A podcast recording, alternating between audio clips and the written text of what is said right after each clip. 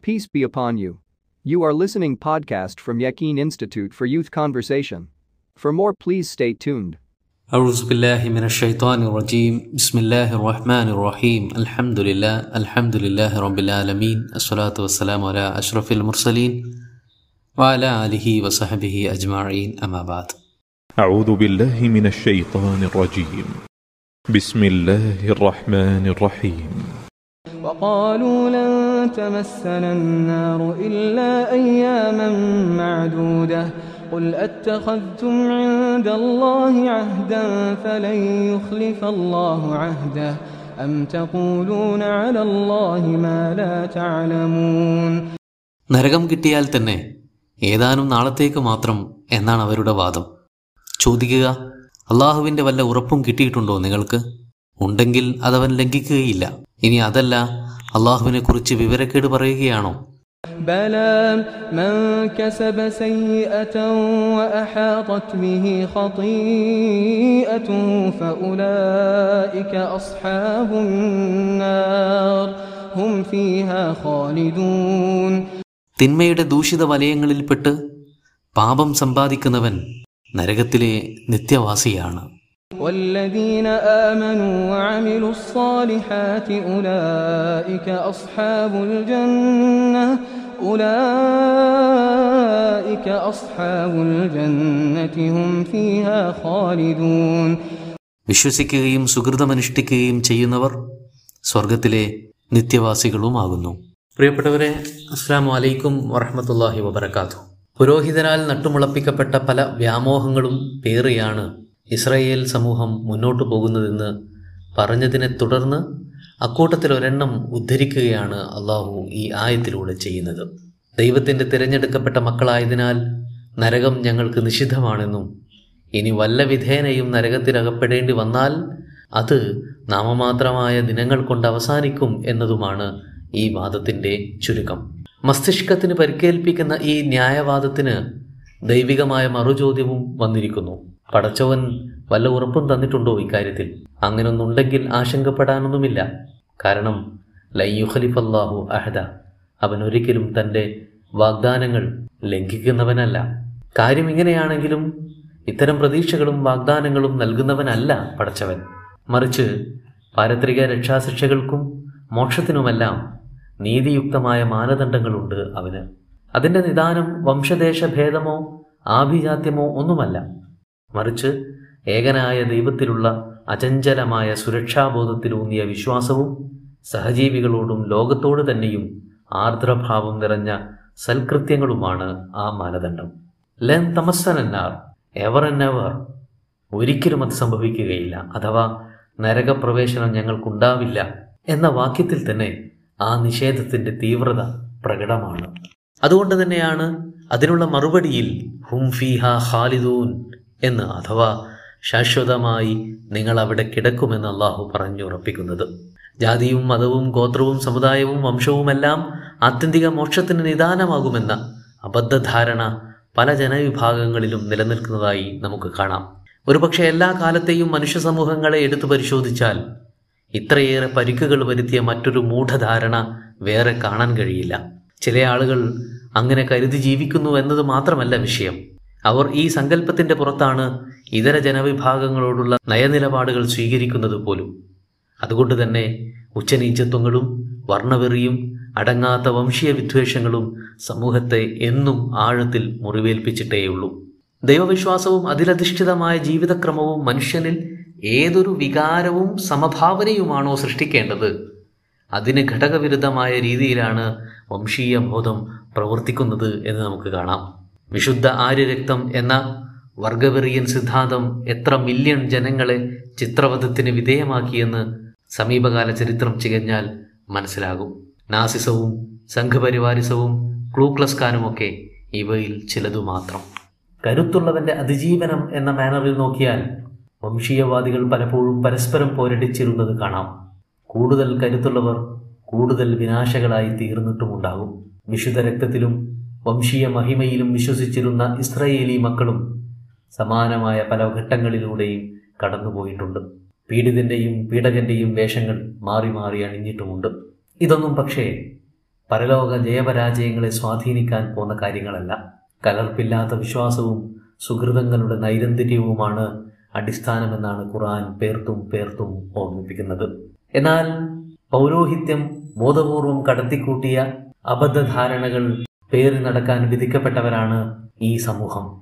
പരലോകത്തെക്കുറിച്ച് കൃത്യവും ഖണ്ഡിതവുമായ നിലപാടുകളോ വീക്ഷണങ്ങളോ തോറയിലോ ബൈബിളിലോ ഇല്ല എന്നതാണ് വാസ്തവം. അതുകൊണ്ട് തന്നെ ആ വിഷയത്തിൽ കൂടുതൽ സാങ്കല്പിക കഥകൾ ചേർക്കാൻ പുരോഹിതന്മാർക്ക് സാധിച്ചു. സൈദബിൻ യൂസുഫ് എന്ന് പറയുന്ന പ്രസിദ്ധനായ റബി പറയുന്നത് മസീഹയുടെ രണ്ടാം വരവിൽ ബനു ഇസ്രായേലിയർക്ക് പുനർജന്മം ഉണ്ടാകുമെന്നാണ്. പരലോകത്തെക്കുറിച്ചുള്ള ഒരു ചോദ്യത്തിന് വിശ്രുതനായ റബ്ബി മാനിസ് ഫ്രീഡ്മാൻ പറയുന്നത് ഒരു കഥയാണ്. ആ കഥയിൽ ഒരു മനുഷ്യനുണ്ട്. അയാൾ എന്തോ ചില കാരണങ്ങളാൽ തന്റെ നാടിൽ നിന്നും മറ്റൊരു ദൂരപ്രദേശത്തേക്ക് പോകാനിടയായി. അവിടെ വളരെ വിലപിടിപ്പുള്ളൊരു സാധനമാണ് ഉള്ളി സവോള. സവോളയ്ക്ക് അവിടെയുള്ള ഡിമാൻഡും പ്രാധാന്യവും തിരിച്ചറിഞ്ഞ അയാൾ പതിറ്റാണ്ടുകൾ അവിടെ താമസിക്കുകയും സവോള ധാരാളമായി സ്വന്തമാക്കുകയും ചെയ്തു. ഒടുക്കം അയാൾ വലിയൊരു സവോള ബിസിനസ്സുകാരനായി മാറി. പേരെടുത്ത ആരാലും കൊതിക്കുന്ന അത്രയും സമ്പത്തുള്ളവനായി മാറി. ഒരുപാട് വർഷങ്ങൾക്ക് ശേഷം അയാൾ സ്വന്തം നാട്ടിലേക്ക് തിരിച്ചു പോവുകയാണ്. താൻ നേടിയ സമ്പത്തും നേട്ടങ്ങളുമെല്ലാം വീട്ടുകാരെയും നാട്ടുകാരെയും ഒക്കെ അറിയിച്ച് അതിൽ ആനന്ദം കൊള്ളണമെന്ന് അയാൾക്കുണ്ട്. അക്കാരണത്താൽ തന്നെ കപ്പൽ നിറയെ സവോള കയറ്റിയിട്ടാണ് അയാൾ നാട്ടിലേക്ക് പോകുന്നത്. സ്വദേശത്ത് തിരിച്ചെത്തിയ അയാൾ എല്ലാവർക്കും സവോള വിതരണം ചെയ്യാൻ ശ്രമിച്ചു. പക്ഷേ സ്വന്തം നാട്ടിൽ സവോളയ്ക്ക് ഒരു വിലയും ഉണ്ടായിരുന്നില്ല.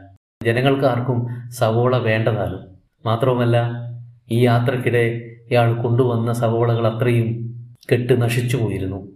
അങ്ങനെ പതിറ്റാണ്ടുകൾ നീണ്ടുനിന്ന അധ്വാനത്തിന്റെയും പരിശ്രമത്തിന്റെയും ഒക്കെ ഫലം കേവല കുമിളകൾ പോലെ പൊട്ടിത്തകരുന്നതും ആളുകളെല്ലാം പുച്ഛഭാവത്തിൽ വീക്ഷിക്കുന്നതും കണ്ട അയാൾ ഉരുകി ഉരുകി ഇല്ലാതാവുകയാണ്. ഇതുപോലെയാണ് ഭൂമുഖത്ത് ഭൗതിക നേട്ടങ്ങൾക്ക് വേണ്ടി മത്സരിക്കുകയും കുതികാൽ വെട്ടുകയും ദ്രോഹങ്ങളും അനീതിയും കാട്ടിക്കൂട്ടുകയും ചെയ്ത മനുഷ്യർ പരലോകത്തെത്തുമ്പോൾ അവയ്ക്കൊന്നും അവിടെ യാതൊരു സ്ഥാനവുമില്ല. ഭൂമിയിൽ നേടിയതെല്ലാം കുമിളകൾ പോലെ മാഞ്ഞു പോയിരിക്കുന്നു എന്ന് തിരിച്ചറിയുമ്പോൾ അവിടെ ഉണ്ടാകുന്ന ഒരു വേദനയുണ്ട്. പറഞ്ഞറിയിക്കാൻ പറ്റാത്ത അനിർവചനീയമായ ആ ഒരു ഒറ്റപ്പെടലിന്റെ വേദനയുടെ വികാരത്തിനാണ് പരലോകത്ത് ശിക്ഷ എന്ന് പറയുന്നത് എന്നാണ് ഈ റബ്ബിയുടെ നിലപാട്. ആ ഉരുകിത്തീരൽ അതുതന്നെയാണ് ഇവർക്കുള്ള ശിക്ഷ. അതുപോലും കേവലം ഏഴ് ദിവസങ്ങൾ മാത്രമേ ഉണ്ടാകുള്ളൂ എന്നും അദ്ദേഹം പറഞ്ഞു വെക്കുന്നു. ഇങ്ങനെ പരലോകത്തെക്കുറിച്ച് മരണാനന്തര ജീവിതത്തെക്കുറിച്ച് യേശുവിന്റെ മടങ്ങിവരവിനെക്കുറിച്ച് തുടങ്ങി പല വിഷയങ്ങളിലും റബ്ബികളും പുരോഹിതന്മാരും വിഭാവന ചെയ്തിട്ടുള്ള ധാരണകളാണ് മനുഷ്യർക്കുള്ളത്. രണ്ട് വിരലിൽ വിരലിലെണ്ണിയെടുക്കാവുന്ന അത്രയും ദിവസങ്ങൾ മാത്രമേ കവിഞ്ഞാൽ ഈ ശിക്ഷ അനുഭവിക്കേണ്ടി വരുള്ളൂ എന്നാണ് അവർ പറയുന്നത്. എന്നാൽ അള്ളാഹു ചോദിക്കുന്നത് ഇത്തരമൊരു ധാരണ നിങ്ങൾക്ക് എവിടെ നിന്ന് കിട്ടി എന്നതാണ്. സാക്ഷാൽ അള്ളാഹുവിൽ നിന്ന് തന്നെയോ? അതോ പുരോഹിതരിൽ നിന്നോ? അതുമല്ല വ്യാമോഹ വിവശമായ മനസ്സ് സ്വയം സങ്കല്പിച്ചുണ്ടാക്കിയതോ അബദ്ധമാണ് വ്യാജമാണ് പൊള്ളത്തരമാണ് ഇത്തരം അർത്ഥശൂന്യമായ വാദഗതികളെല്ലാം ലാ അലല്ലാഹി മാലാ പടച്ചവനെക്കുറിച്ച് ഭാവനാസമ്പന്നമായ സങ്കല്പങ്ങളും വേണ്ടാധീനങ്ങളും പറഞ്ഞു നടക്കരുത്. നരകവും സ്വർഗവും അഥവാ രക്ഷയും ശിക്ഷയും ആർക്കൊക്കെ എന്ന് അള്ളാഹു വ്യക്തമായി പറയുന്നത് നമുക്ക് കാണാം. ബല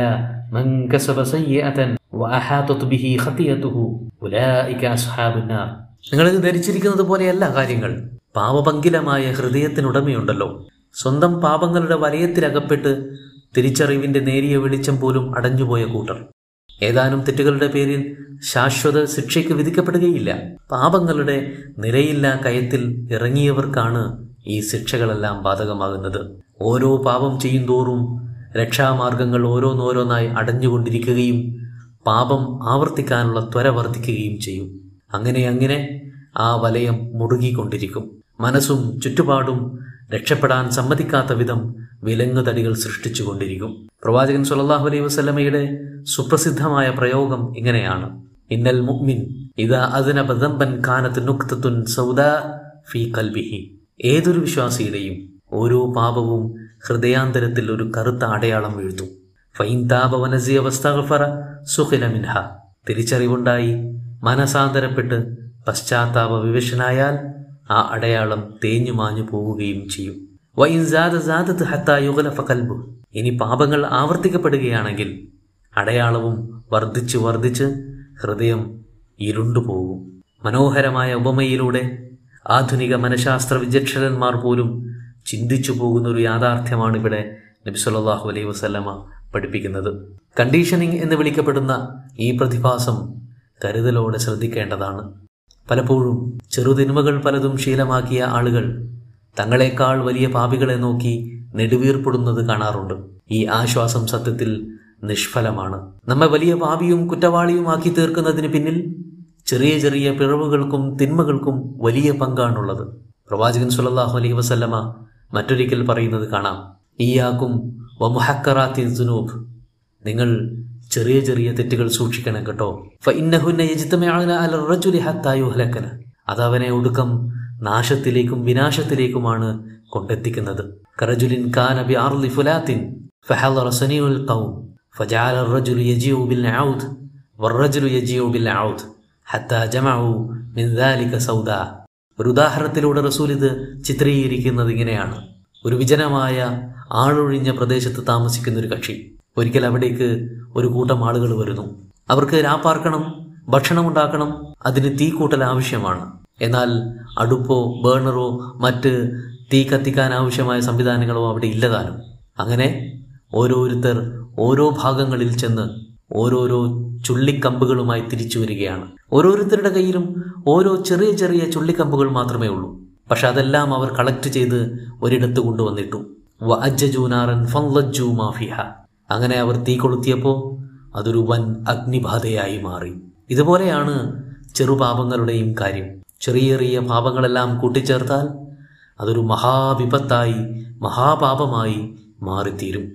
അതുകൊണ്ട് തന്നെ ചെറിയ വലിയ പാപങ്ങളിൽ നിന്നെല്ലാം അകലം പാലിക്കാൻ നമ്മൾ ജാഗ്രതയോടെ ശ്രദ്ധിക്കേണ്ടതുണ്ട്.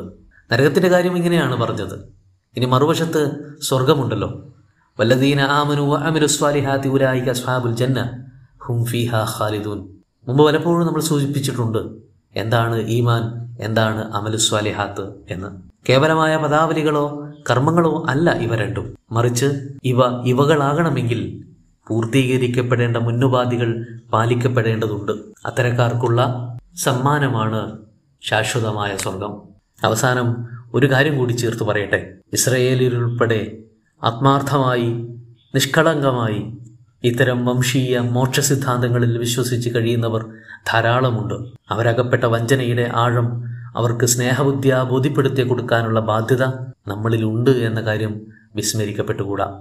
നമ്മൾ സ്വയം ഇത്തരം വികലമായ കാഴ്ചപ്പാടുകളിൽ നിന്നും ജാഗ്രത പുലർത്തുന്നതോടൊപ്പം തന്നെ ഇത്തരക്കാരെ വഞ്ചനാത്മകമായ വിശ്വാസങ്ങളിൽ നിന്ന് സന്മാർഗത്തിലേക്കുള്ള ദിശാസൂചകം കാണിക്കാൻ നമുക്ക് കടമയുണ്ട് എന്ന് ഓർമ്മിപ്പിച്ചുകൊണ്ട് നിർത്തുകയാണ്. നാഥൻ അനുഗ്രഹിക്കുമാറാകട്ടെ. അസ്സാം വലൈക്കും വറഹമത്തുള്ള